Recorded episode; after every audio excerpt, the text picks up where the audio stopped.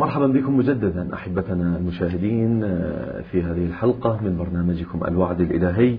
وكما قلنا الكثير من القضايا المهمة استعرضناها في الحلقة السابقة من هذا البرنامج والذي سنمر عليها مرور الكرام من أجل أن أن يكون البحث متواصلا مع سماحة الشيخ حسان أسودان آه، سماحة الشيخ أهلا وسهلا بك مرة أخرى. الله وبارك في هذا البرنامج. جزاك الله خير الجزاء.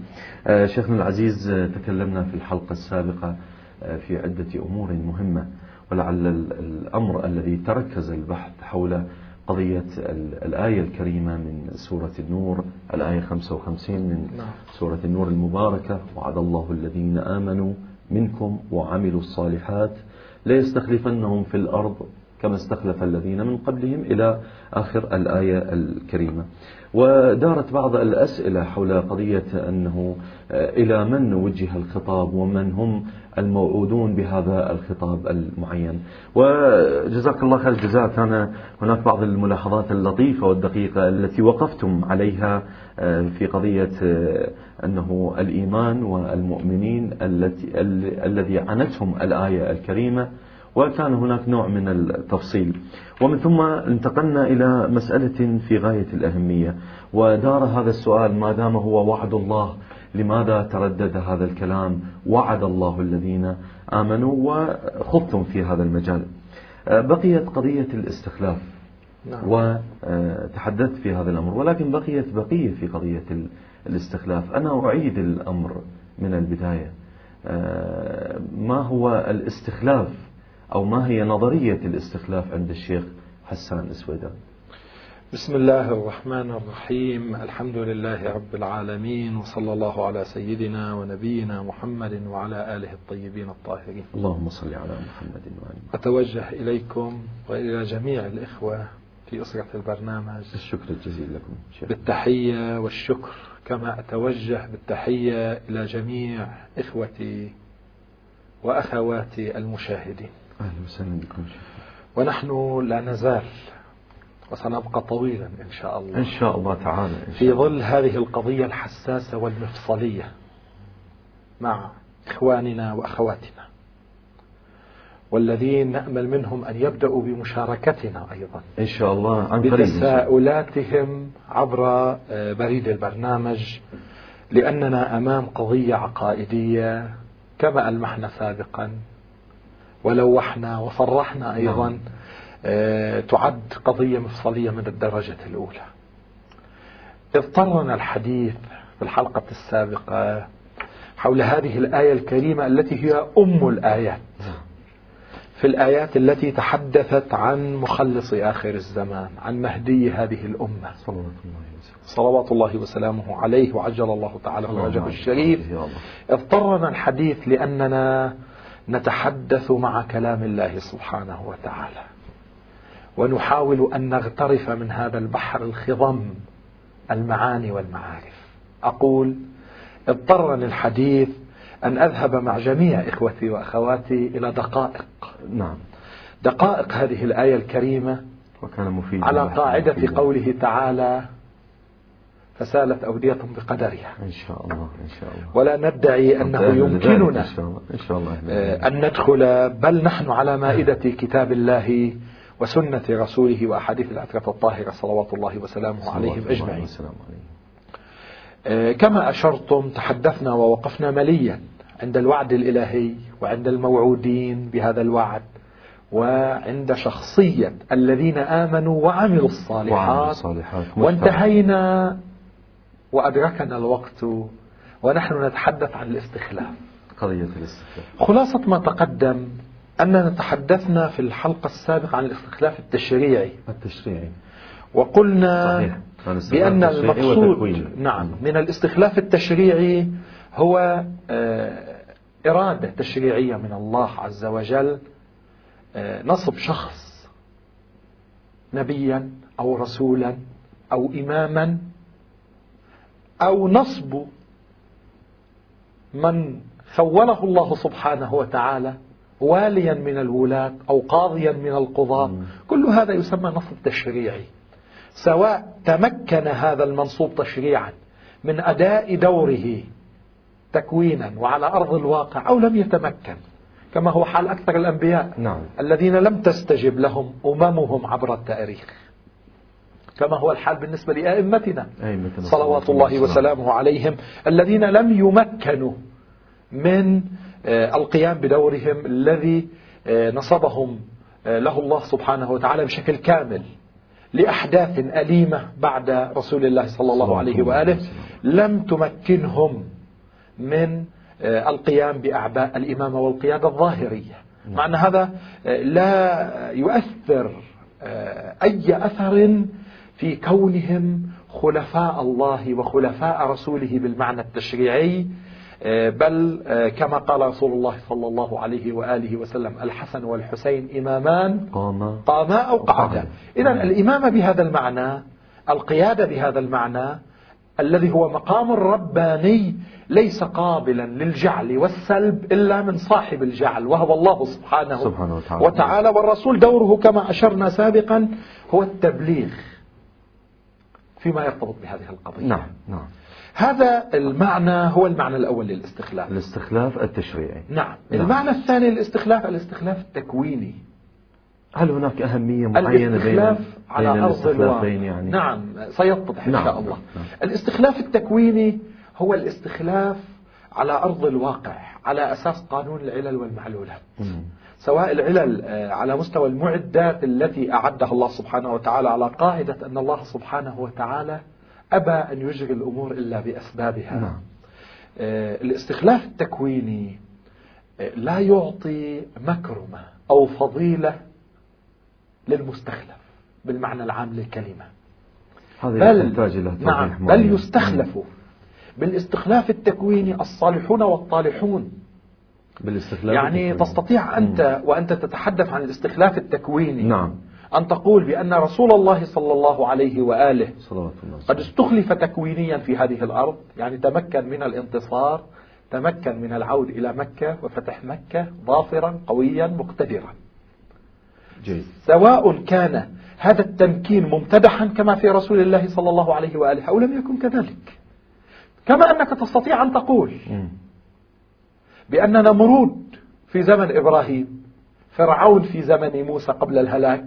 كان أيضا مستخلفا آه. بالمعنى التكويني. إذا من هنا الاستخلاف التكويني آه، لا يعني شيء زيادة على التمكين التكويني. هذا معنى الاستخلاف التكويني. فقد يستخلف من يريد الله سبحانه وتعالى بالاستخلاف التشريعي استخلافه. قد نعم. يستخلف تكوينا نعم بالاستخلاف كأنبياء الله ورسله ودعاة الخير في هذا العالم. وقد يستخلف بالاستخلاف التكويني على أساس قانون الأسباب والمسببات. نعم. قد يستخلف من لا يريد الله سبحانه وتعالى أن يستخلفه بالاستخلاف التشريعي. نعم. وأن لا يكون له فضل عند الله سبحانه وتعالى. كنمرود كفرعون إلى ما هنالك من آه، المستخلفين حتى المستخلفين في عالمنا المعاصر الذين آه، لا يمثلون إرادة السماء على المستوى التشريعي. وما أكثرهم. السؤال المهم. هذا مدخل نعم. لبيان معنى الاستخلاف في الآية الكريمة. هل هو استخلاف من القسم الأول أم هو استخلاف من القسم الثاني؟ من القسم الثاني. الواضح من الآية الكريمة أنها لا تتحدث هنا عن الاستخلاف التشريعي لأن الاستخلاف التشريعي لا يحتاج إلى وعد. الاستخلاف التشريعي يحتاج فقط وفقط إلى إرادة من الله سبحانه وتعالى. ينشئه الله سبحانه وتعالى يبلغه الله عبر كتبه السماوية على ألسنة سفرائه الإلهيين الذين يأتي على رأسهم الأنبياء نعم. ويتحقق المطلوب. سواء قبلت البشرية لم تقبل البشرية هذا الاستخلاف التشريعي موجود. نعم.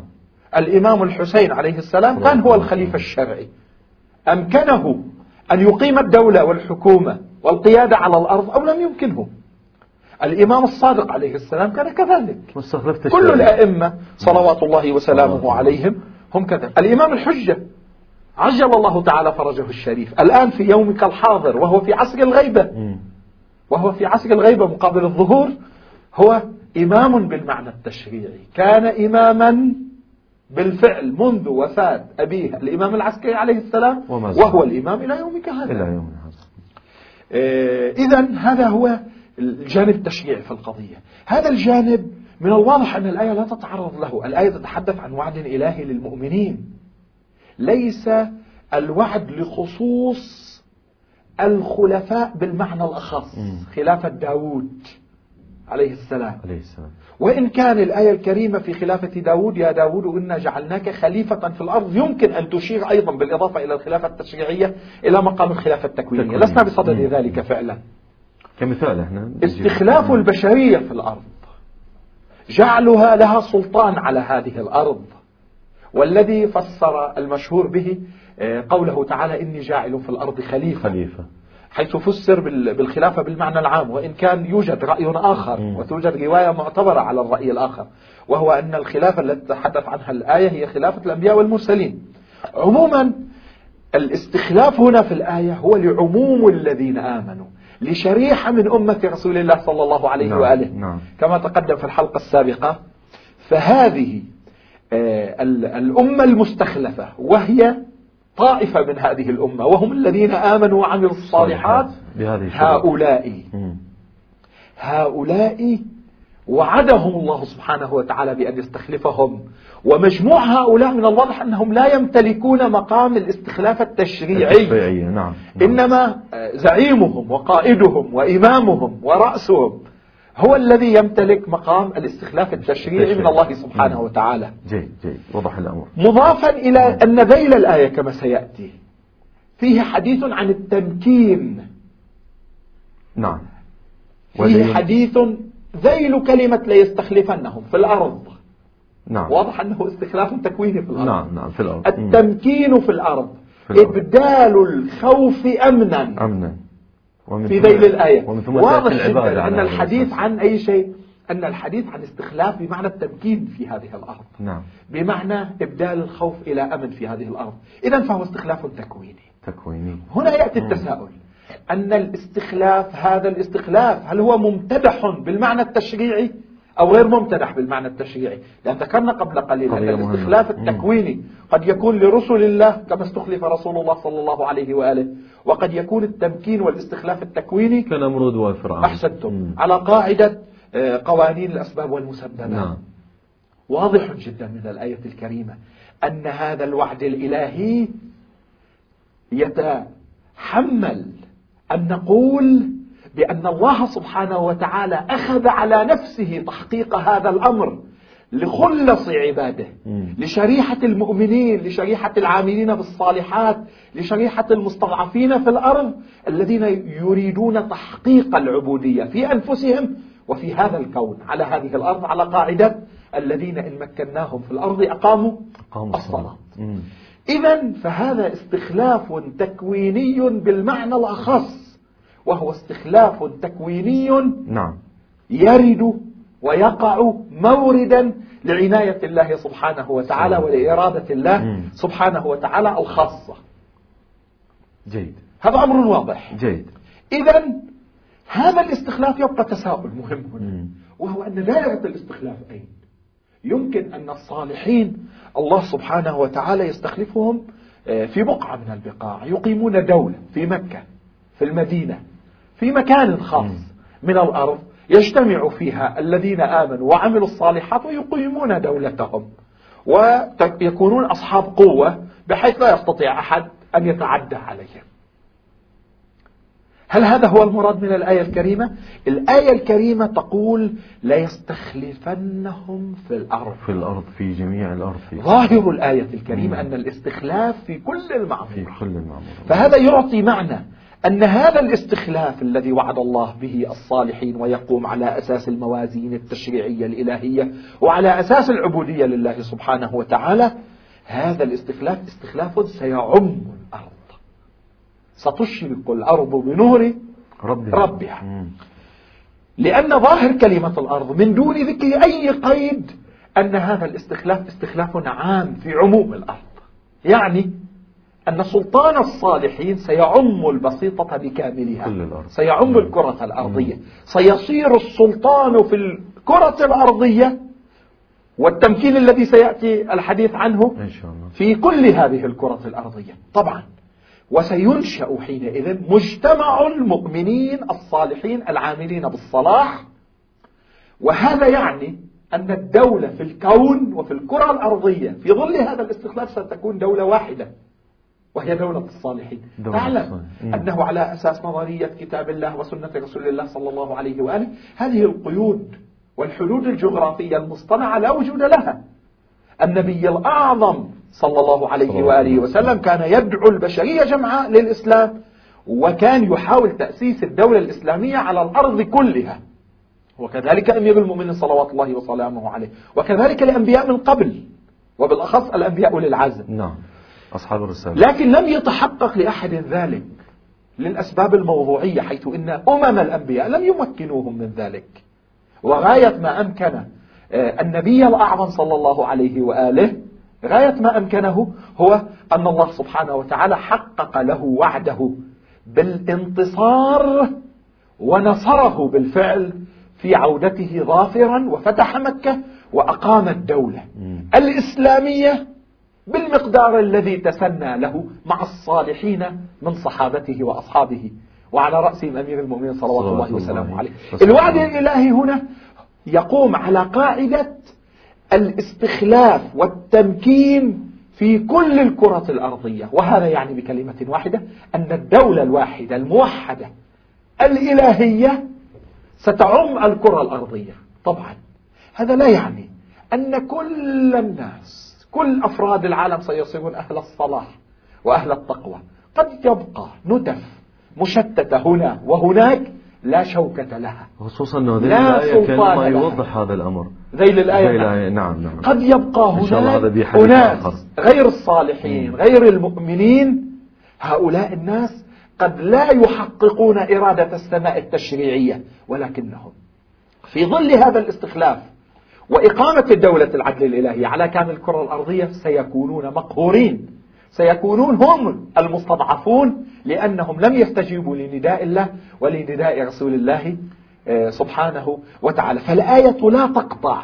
دابر وجود ولو كافر واحد أو فئات من أهل الكفر قد يبقون يتحركون على أساس طغيانهم. ونفاقهم نعم. وكفرهم لكن الآية واضحة في أنهم سيكونون مقهورين سيكونون قلة شرذمة مشتتين في سبي... في في داخل هذه الدولة الإلهية آه، العالمية أنا لا أريد أن أقول بأن الآية تثبت وجود هؤلاء لكن الآية لا تمنع من بقايا من شراذم للطغاة لأهل الكفر يعني لأهل العصيان. لأهل النفاق آه، في هذه الأرض وذيل الآية فيه إشارة إن شاء الله الأمر شاء الله سيأتي نرجع إن شاء الله. نرجع آه، له ولكن آه، قبلها إحنا سندخل إلى إلى مسألة جدا مهمة ذكرتموها في الحلقة السابقة آه، قضية التمكين الجمعي لهذه الآية أنا سأكون معكم إن شاء الله ولكن أعطيني فرصة إن لشغل. فاصل وإن شاء الله نرجع لكم آه، أحبتنا المشاهدين آه، نذهب إلى فاصل قصير ومن ثم نعود إليكم فابقوا معنا. نعود إليكم أحبتنا المشاهدين مرة أخرى في هذه الحلقة الجديدة من برنامجكم الوعد الإلهي وما زلنا نخوض في آه، قضية المهدي المنتظر وقضية الآية المعينة التي تحدثت بشكل مفصل حول قضية الوعد الإلهي.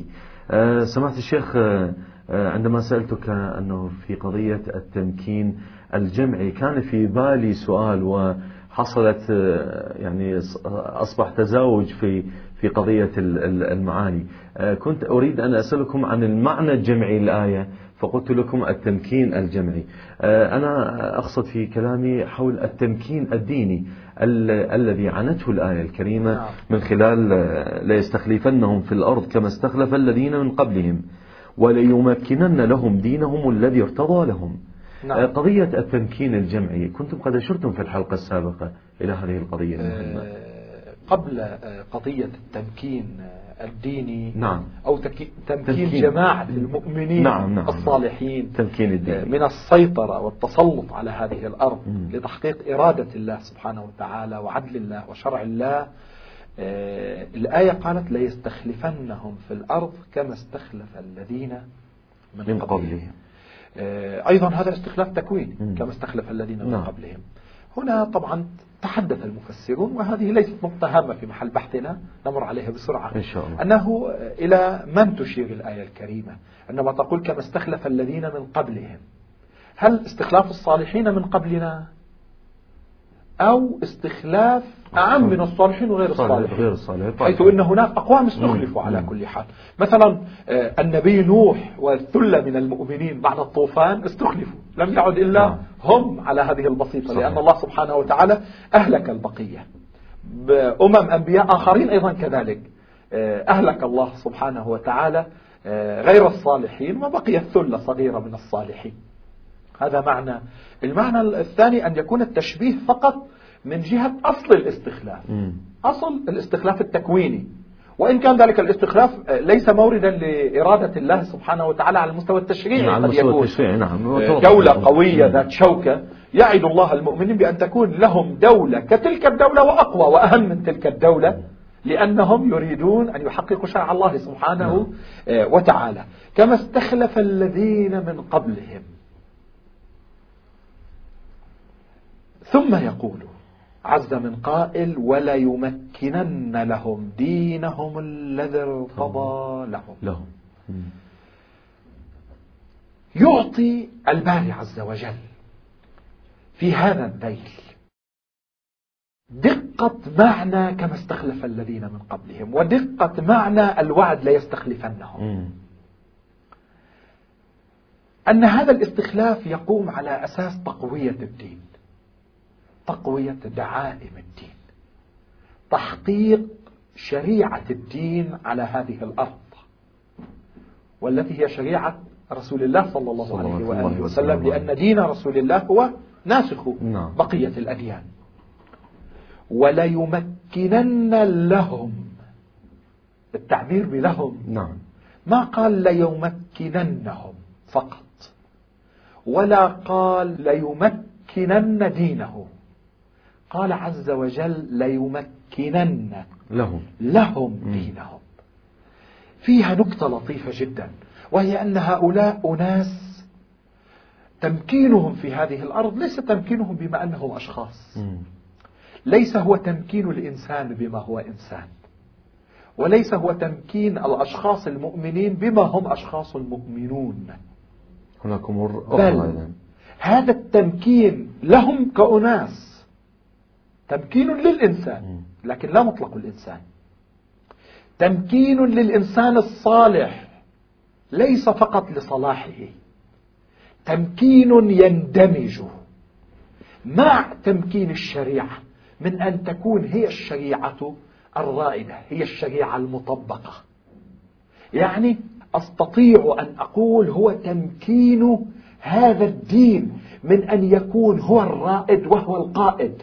في الحياة الاجتماعية. على قاعدة الاستقامة على الطريق وأن لو استقاموا على الطريق.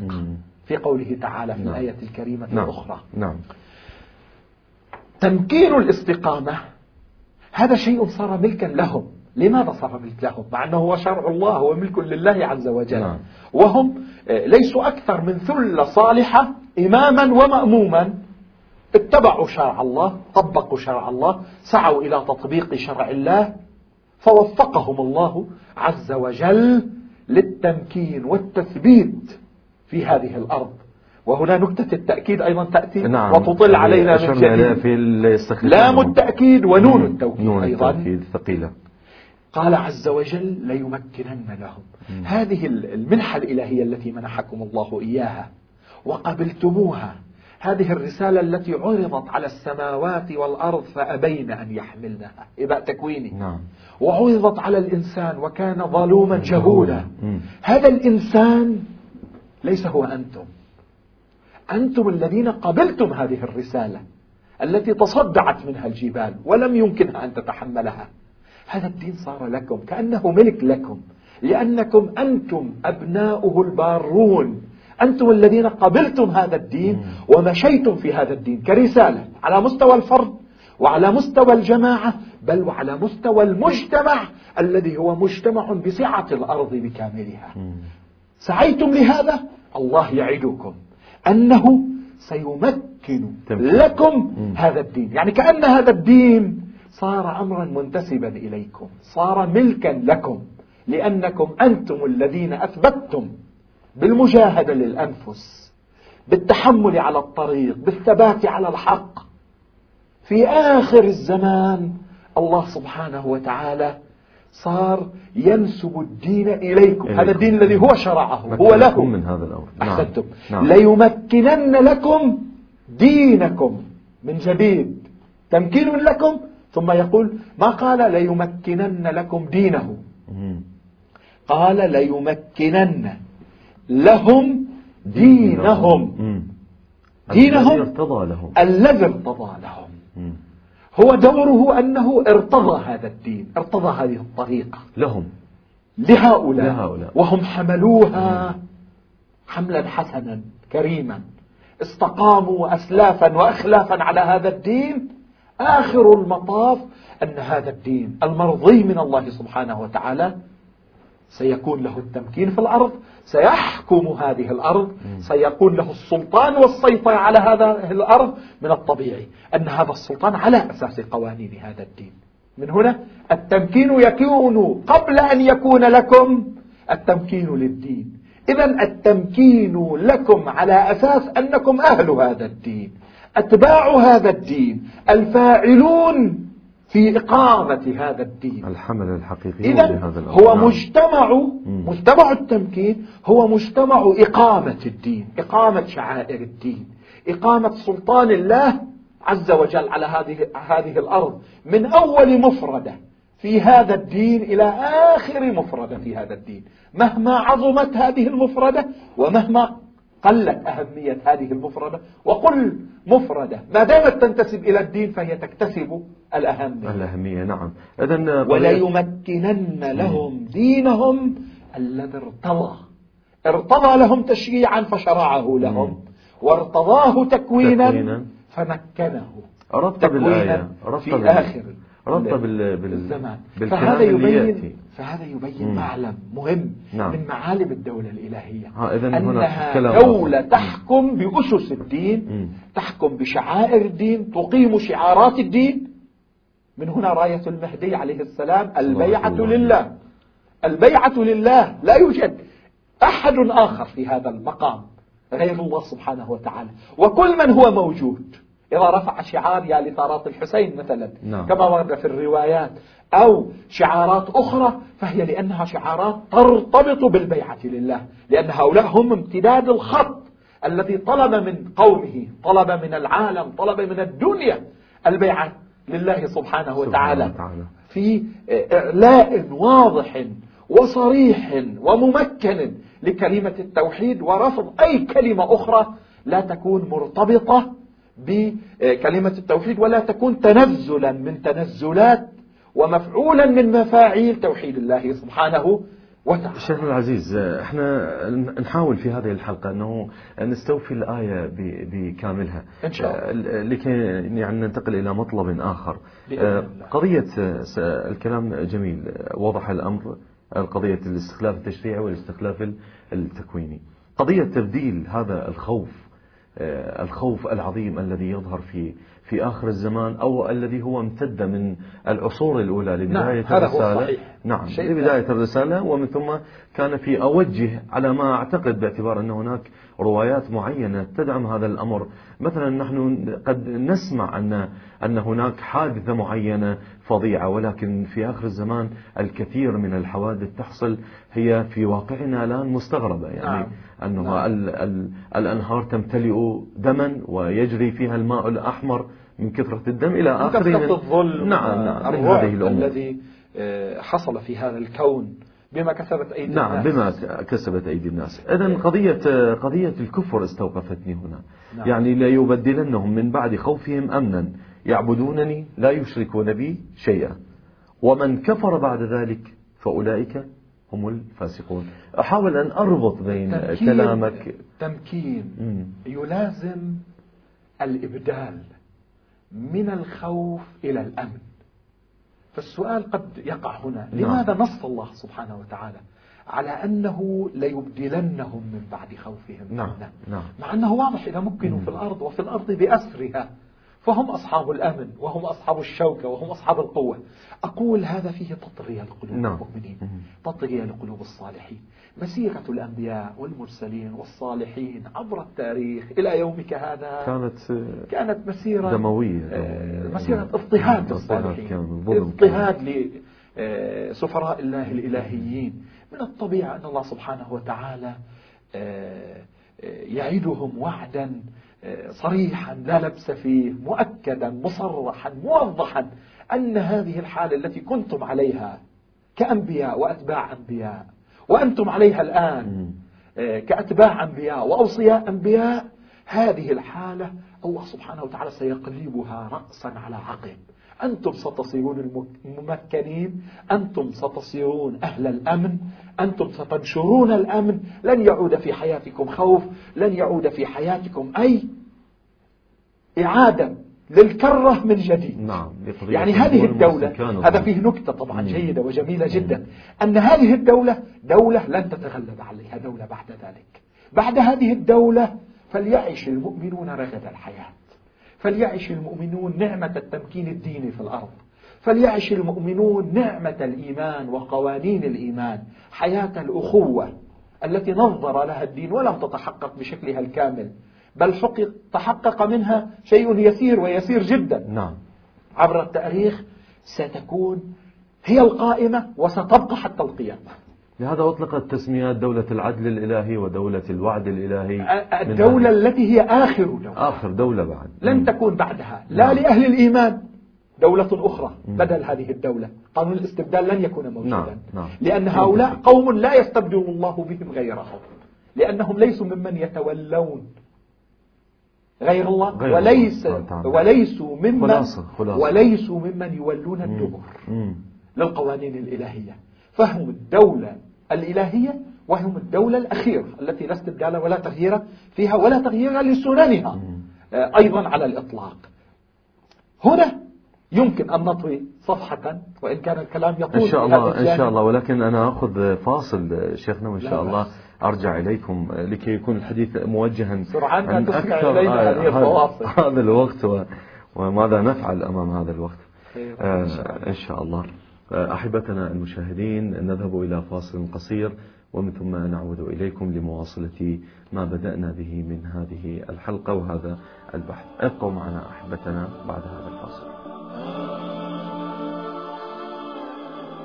مرة أخرى نعود إليكم أحبتنا المشاهدين وفي هذه الحلقة من برنامجكم الوعد الإلهي والحديث جميل وشيق مع سماحة الشيخ حسان سويدان. شيخ آه، قضية مهمة استوقفتني هنا يعني من خلال السؤال اللي اللي سأل سألتكم إياه. الله سبحانه وتعالى يقول وليبدلنهم من بعد خوفهم أمنا يعبدونني نعم. لا يشركون بي شيئا. طرأ في بالي أنه قضية أنه هناك أمن ورأسا تأتي الكلمة يعبدونني. هل هناك علاقة معينة بين قضية الأمن واستتباب الأمن وإعطاء الأمن لهؤلاء القوم وهذه الثلة الصالحة والتوجه إلى عبادة الله سبحانه وتعالى. آه، الحقيقة أن آه، هذا الذيل إشارة لطيفة يعني نعم. هذا السؤال هذا الذيل للآية الكريمة يعبدونني لا يشركون بي شيئا بعد وليبدلنهم من بعد خوفهم أمنا. أمنا. من الواضح أن هؤلاء هم أهل عبادة هم أهل تقوى هم أهل ورع على المستوى الفردي هم أهل تعاون على المستوى الاجتماعي قبل قيام المجتمع الديني كدولة على الأرض قبل التمكين. قبل التمكين. آه إذا ليس شيئا جديدا عليهم أنهم يعبدون الله سبحانه وتعالى. ليس شيئا جديدا عليهم على المستوى الفردي أنهم لا يشركون بالله.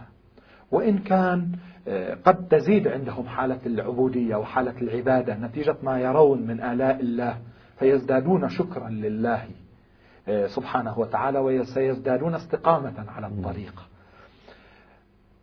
أقدر والله العالم أن الآية تشير إلى العبادة الجمعية يعني العبادة الجمعية لمجتمع أهل الإيمان. نعم نعم والآية الكريمة لا تتحدث عن العبادة كطقوس هنا. مم. الآية هنا تتحدث عن العبادة بالمعنى المطلق. هذا أمر جدا بمعنى طاعة الله وإقامة طاعة الله. وهنا تتجاوز القضية العبادة الفردية. تتجاوز القضية الطاعة الفردية. الحديث هنا عن ونحن نتحدث عن مجتمع التمكين الديني. وتحقق الوعد الإلهي زبدة حركة الأنبياء والمرسلين والأوصياء وراثة هذا العالم بأسره. تنتهي عند هذه الدولة. إذا كان الحسين عليه السلام قد ورث الأنبياء بهذا القيام الذي لم تتحقق نتائجه آنيا على الأرض وإن كان هو الذي حقق النتائج الباهرة. عبر التاريخ ولا يزال يحقق. وهو الذي سيكون أحد الشعارات المهمة لدولة العدل الإلهي ولرايات الحجة المهدية عليه السلام. إن شاء الله تعالى. هو وارث الأنبياء والمرسلين فنستطيع أن نقول هذه الدولة وإمامها هو وارث كل الأنبياء والمرسلين والأوصياء بما فيهم. الحسين صلوات الله وسلامه عليه. لأنه هو الطالب بذحول جميع الأنبياء والمرسلين. نعود إلى الفكرة. العبادة الجمعية هذه العبادة إقامة دين الله وطاعة الله على المستوى الفردي والاجتماعي بحيث يصير المجتمع مجتمع طاعة. بكامله. يعني القوانين الحاكمة في القضاء هي قوانين إلهية كاملة متكاملة. ورد أيضا أن القضاء عند المهدي عليه السلام يكون بحكم آل داود. نعم. يعني ليس حكما ظاهريا نعم. هو حكم بالواقع حكم واقعي آه، ورد آه، أن خلص أصحاب المهدي عليه السلام عندما يرون إلى الشخص يعرفون ما في ضميره هذا نعم. موجود في يومك هذا موجود نعم. لبعض الخلص لبعض نعم. السلاك إلى الله سبحانه وتعالى لبعض العارفين بالله سبحانه وتعالى. سبحانه وتعالى وعلى رأسهم طبعا المعصومون صلوات الله وسلامه عليهم لكن في ذلك الزمان موجود بشكل شائع ورد في الروايات أن المهدي عليه السلام يضع يده على رأس شخص لا أريد أن تأخذني هذه التفاصيل وهي تفاصيل شيقة تمثل بشارة لجميع المؤمنين إن شاء الله سنأتي عليها سنأتي عليها مثل آه، الروايات اللي نستعرضها. لكن اضطررت لبيان نفحة منها لأبين معنى يعبدونني لا يشركون بي. مجتمع إيمان خالص. لا يبعد أن كثير من أبناء هذا المجتمع من الذين يصلون إلى العصمة الذاتية ما يعبر عنه بالعصمة الذاتية في مقابل العصمة الواجبة. نعم. العصمة المكتسبة في الحقيقة. من خلال الإيمان والتقوى ومن خلال ما يشاهدون من نفحات الله في دهرهم ومن آلاء الله العظيمة بعد تحقق مجتمع العدل الإلهي. فتتكامل العقول وتتكامل حتى القدرات المادية والاقتصادية في هذا العالم. حتى أنه ورد في الروايات لا يبقى صاحب الزكاة يجد فقيرا يضع نعم, نعم. زكاته. لا تجد الصدقة مكانا فيه. إذا الدولة بكاملها هي دولة أمن على ضوء العبادة على ضوء الطاعة على ضوء يعبدونني لا يشركون بي شيئا. شيئا. كمجتمع أهل إيمان نعم. هذه حالته وهذه سمته تعلم آه، أنه حتى دولة رسول الله صلى الله عليه وآله وسلم. لا أحد يستطيع أن يدعي أن جميع صحابة رسول الله صلى الله عليه وآله كانوا يعبدون الله لا يشركون به شيئا. لا ما حد يقدر. لا شك نعم. آه، أنهم لم يكونوا على درجة آه، عالية سوى الخلص منهم على الدرجة العالية والعظيمة التي معها لا يعصون الله أصلا. هؤلاء المهدي المخلص و من يحيط به القدر المتيقن من أهل الإيمان القادة القضاة الشرفاء الممكنون في هذه الدولة هم يعبدون الله عز وجل لا يشركون به شيئا. يعني وصلوا إلى مقام العصمة على المستوى الشخصي. ولو لم يدل دليل عقلي على لزوم عصمتهم كما دل آه الأدلة في خصوص الأئمة المعصومين من خلال نعم. إشارة هذه الآية نعم. الكريمة. نعم. يعبدونني لا يشركون بي شيئا. شيئا. شيئا. نكر في سياق النفي. مم. أي شيء لا يخالط عقولهم وقلوبهم. امتلأت قلوبهم. كما امتلأت عقولهم؟ امتلأت قلوبهم حبا لله. كما امتلأت عقولهم معرفة بالله سبحانه وتعالى. فخرج من قلوبهم كل شيء إلا الله سبحانه وتعالى. جيد. شيخنا العزيز يعني هنا قد يكون يعني هذه مرتبة الإنسان الكامل صحيح صحيح. إحنا دائما عندما نقرأ آيات الله الكريم آه، القرآن الكريم آه، من خلال الإطار العام قد يكون الكثير من الحقائق تضيع علينا وباعتبار أنه يعني هناك أهل اختصاص يبحثون في هذه الأمور. هناك تبديل وتمكين وتبديل من بعد الخوف أمن. تصبح العبادة متجهة إلى الله سبحانه وتعالى لا يشركون لا تهددهم قوة في العالم. أصلا باعتبارها الدولة النهائية الوحيدة الأوحدية إذا كانت هناك حركات طفيلية نعم. إن صح التعبير نعم. للمنافقين هنا أو هناك لكن حركات لا تستقيم الدولة ولا العظيمة. تتقوى نعم. تستطيع دولة العدل الإلهية أن تسيطر عليها بحيث لا يؤثر هذا على الحياة الاجتماعية العامة لأهل الدين ولأهل الصلاح ولأهل الإيمان في دولتهم الموعودة يا الله إن شاء الله إحنا هذا ما نأمل أنه يكون في آخر الزمان وإن شاء الله هناك روايات معينة ستدعم هذا القول ولكن ومن كفر بعد ذلك فأولئك هم الفاسقون يعني بعد هذا يعني الاستبشار أنا أعتبره نعم. هناك بشارة تتحرك من ضمن سياق الآية إلى أن يأتي, يأتي ومن كفر بعد ذلك فأولئك هم الفاسقون. آه، كيفية الربط بين هذه الكفر هنا قد يقال المراد منه الكفر الاصطلاحي في مقابل آه، الإسلام. نعم. وقد يكون المراد منه والقرآن استخدم المعنى الثاني بشكل معتد به في الآيات الكريمات الكفر بالمعنى اللغوي بمعنى الستر والكافر الاصطلاحي كافر بهذا المعنى اللغوي أيضا. نعم أيضا. مثلا في آية وجوب الحج ولله على الناس حج البيت من استطاع إليه سبيلا ومن كفر بعد ذلك. نعم. هناك الكفر ليس الكفر الاصطلاحي فإن من لا يأتي بالحج ليس كافرا بإجماع المسلمين. آه، هنا يمكن أن يكون معنى الكفر المعنى الثاني فيكون أعم وأشمل يعني من لم يعبد الله حق عبادته. من أشرك بالله شيئا أي شيء كان. أي شيء بدون تعيين من لم يخلص لله بعد أن رأى شريعة الله قبل قرون وقرون وبعد أن رأى التمكين التكويني لهذا الشرع ولأهل هذا الشرع وجعل الدنيا في أيديهم. ماذا يريدون؟ يريدون آخرة. فقد فقد هيئت في ظل هذه الدولة كل أسبابها.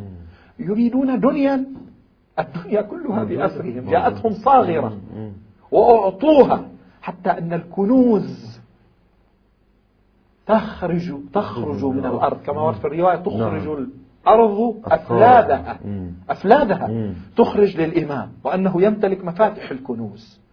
ورد في بعض الروايات أن الإمام يقول للشخص ادخل وخذ ما تشاء. فيأخذ ما يريد من بيت المال لأن بيت المال مملوء. ما شاء الله. لأن الثروة توزع بشكل عادل على أساس دين الله عز وجل.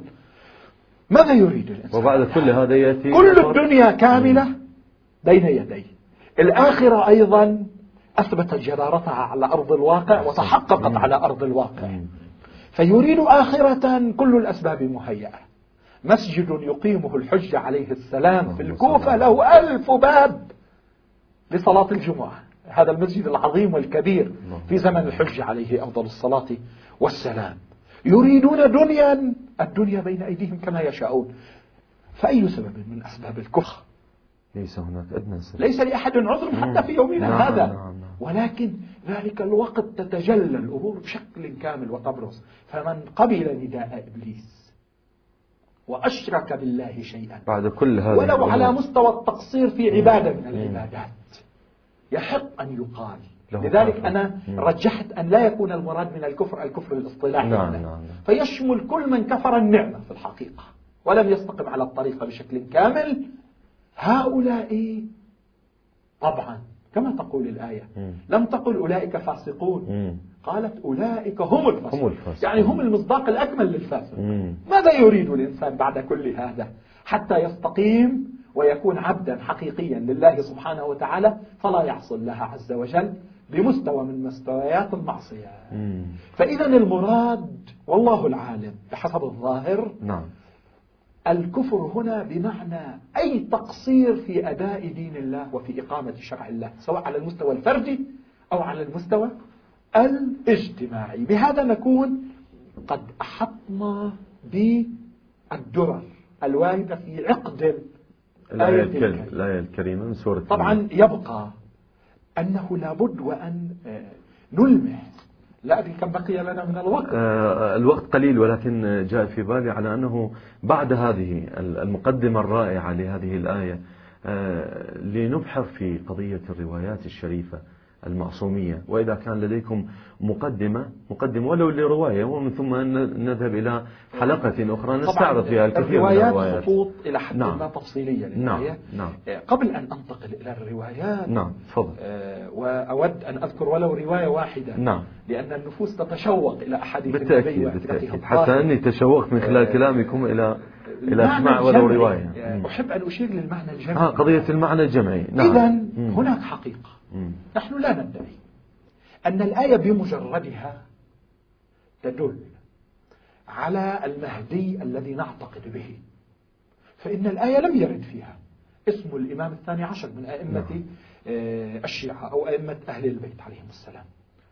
آه، لكن الشيء المهم الذي آه، تشير إليه الآية يمكن أن أختصره في خطين. نعم تفضل. مع مراعاة الوقت. الخط الأول مم. أن الآية الكريمة صرحت بما لا يشوبه أدنى لبس أو شك أن دولة عدل إلهية لأهل الدين ولأهل الإيمان ستقام. ستتحقق. نعم ستتحقق هذا في آخر الزمان.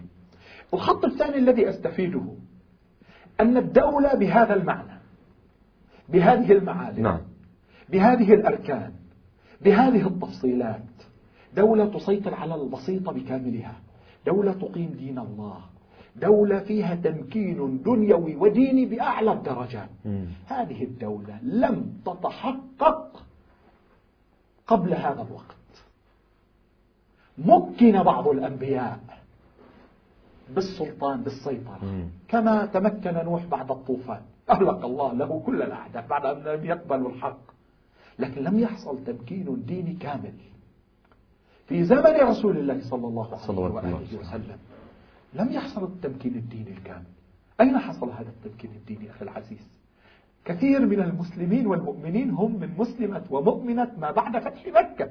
آمنوا ليحقنوا به دماءهم. فأدركوا ما أمنوا.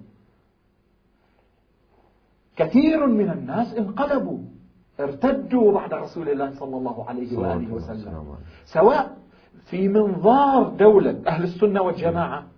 الشيء الكثير المعروف بحروب الردة أو في منظارنا حيث نرى أن الكثير الكثير من الأمة ارتدت ردة نفاق ردة ضلال بعد رسول الله صلى الله عليه وآله وسلم لأنهم لم يمكنوا وصي رسول الله صلى الله عليه وآله من الحكم.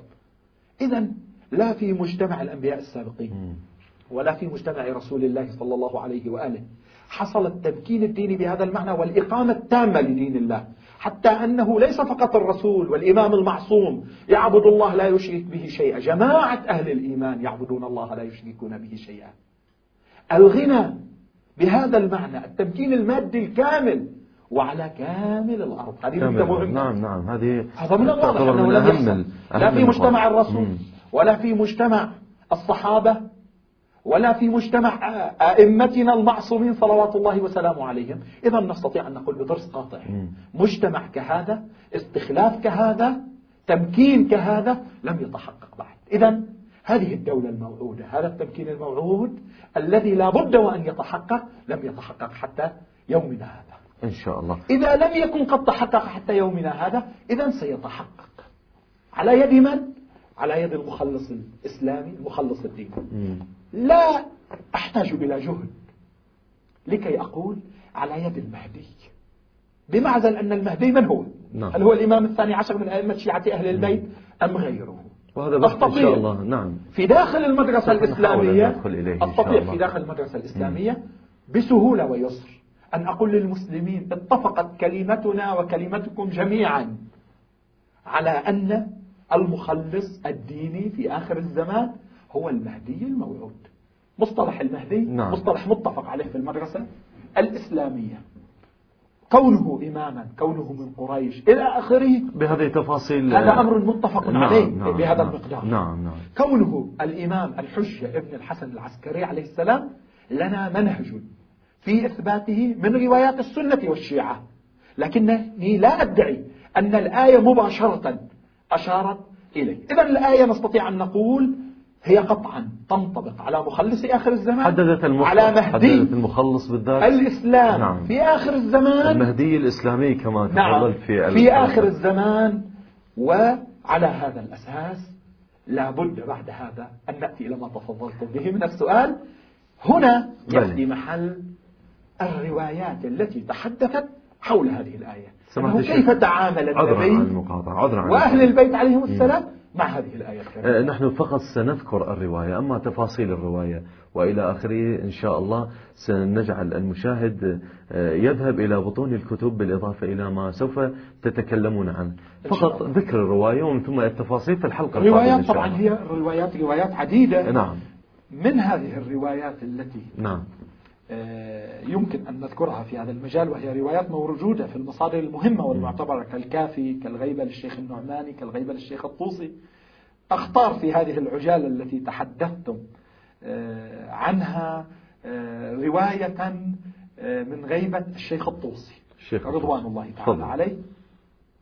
يروي الرواية عن إسحاق بن عبد الله بن علي بن الحسين في هذه الآية فورب السماء والأرض إنه لحق مثل ما أنكم تنطقون قال قيام القائم من آل محمد اللهم صل على محمد. صلى الله عليه وآله قال وفيه نزلت والحديث للإمام ما زال وهذه نكتة مهمة نعم. تعبير بنزلت.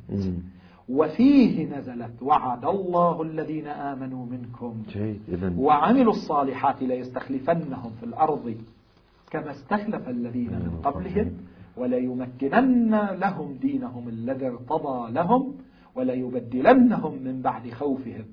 أمنا يعبدونني لا يشركون بي شيئا. ثم يقول قال نزلت في المهدي. غيبة الطوسي صفحة 110 وتنقلها عدة كتب منها كتاب بحار الأنوار الجزء. الحادي والخمسين صفحة ثلاثة وخمسون. سوف نقف طبعا روايات عديدة. نعم نعم إن شاء الله. نأسف أن الزمن قد أدركنا. إن شاء الله إن شاء الله. شيخنا العزيز إذا وقفت الآية على على مستند مهم جدا وهي آه، هذه الرواية الشريفة في غيبة الطوسي. إن شاء الله. إن شاء الله. في الحلقة القادمة سوف نتحدث بإسهاب حول هذه القضية قضية الروايات وسوف ندخل إلى بحوث أخرى إن شاء الله تعالى. إن شاء الله. شكرا جزيلا سماحة الشيخ. على هذه ال- الإيضاحات القيمة واقعا الله. أعتبرها. جديد طبعا. جميع الإخوة والأخوات المشاهدين وأشكرهم على صبرهم من حسن أخلاقهم. على هذه آه، الإشارات والدقائق التي ربما كانت متعبة لهم شيئا إن شاء الله إن شاء الله غير لكنها في سبيل المهدي إن شاء ودولة الله. المهدي إن صلوات. الله. وسلامه عليه. إن شاء الله غير متعبة بمقدار ما آه، حصلنا عليه من معلومات مهمة حول هذا الأمر بالذات. الشكر الجزيل لكم سماحة الشيخ حسن سويدان. وشكرا إلى كل من يحاول أن يستفيض من هذه الكلمات التي نحاول في هذا البرنامج أن نطرحها إلى جميع المشاهدين على كل المعمورة. الشكر لكم مرة أخرى. نستودعكم الله. هذا مقداد الخفاجي. يحييكم. والسلام عليكم ورحمة الله وبركاته.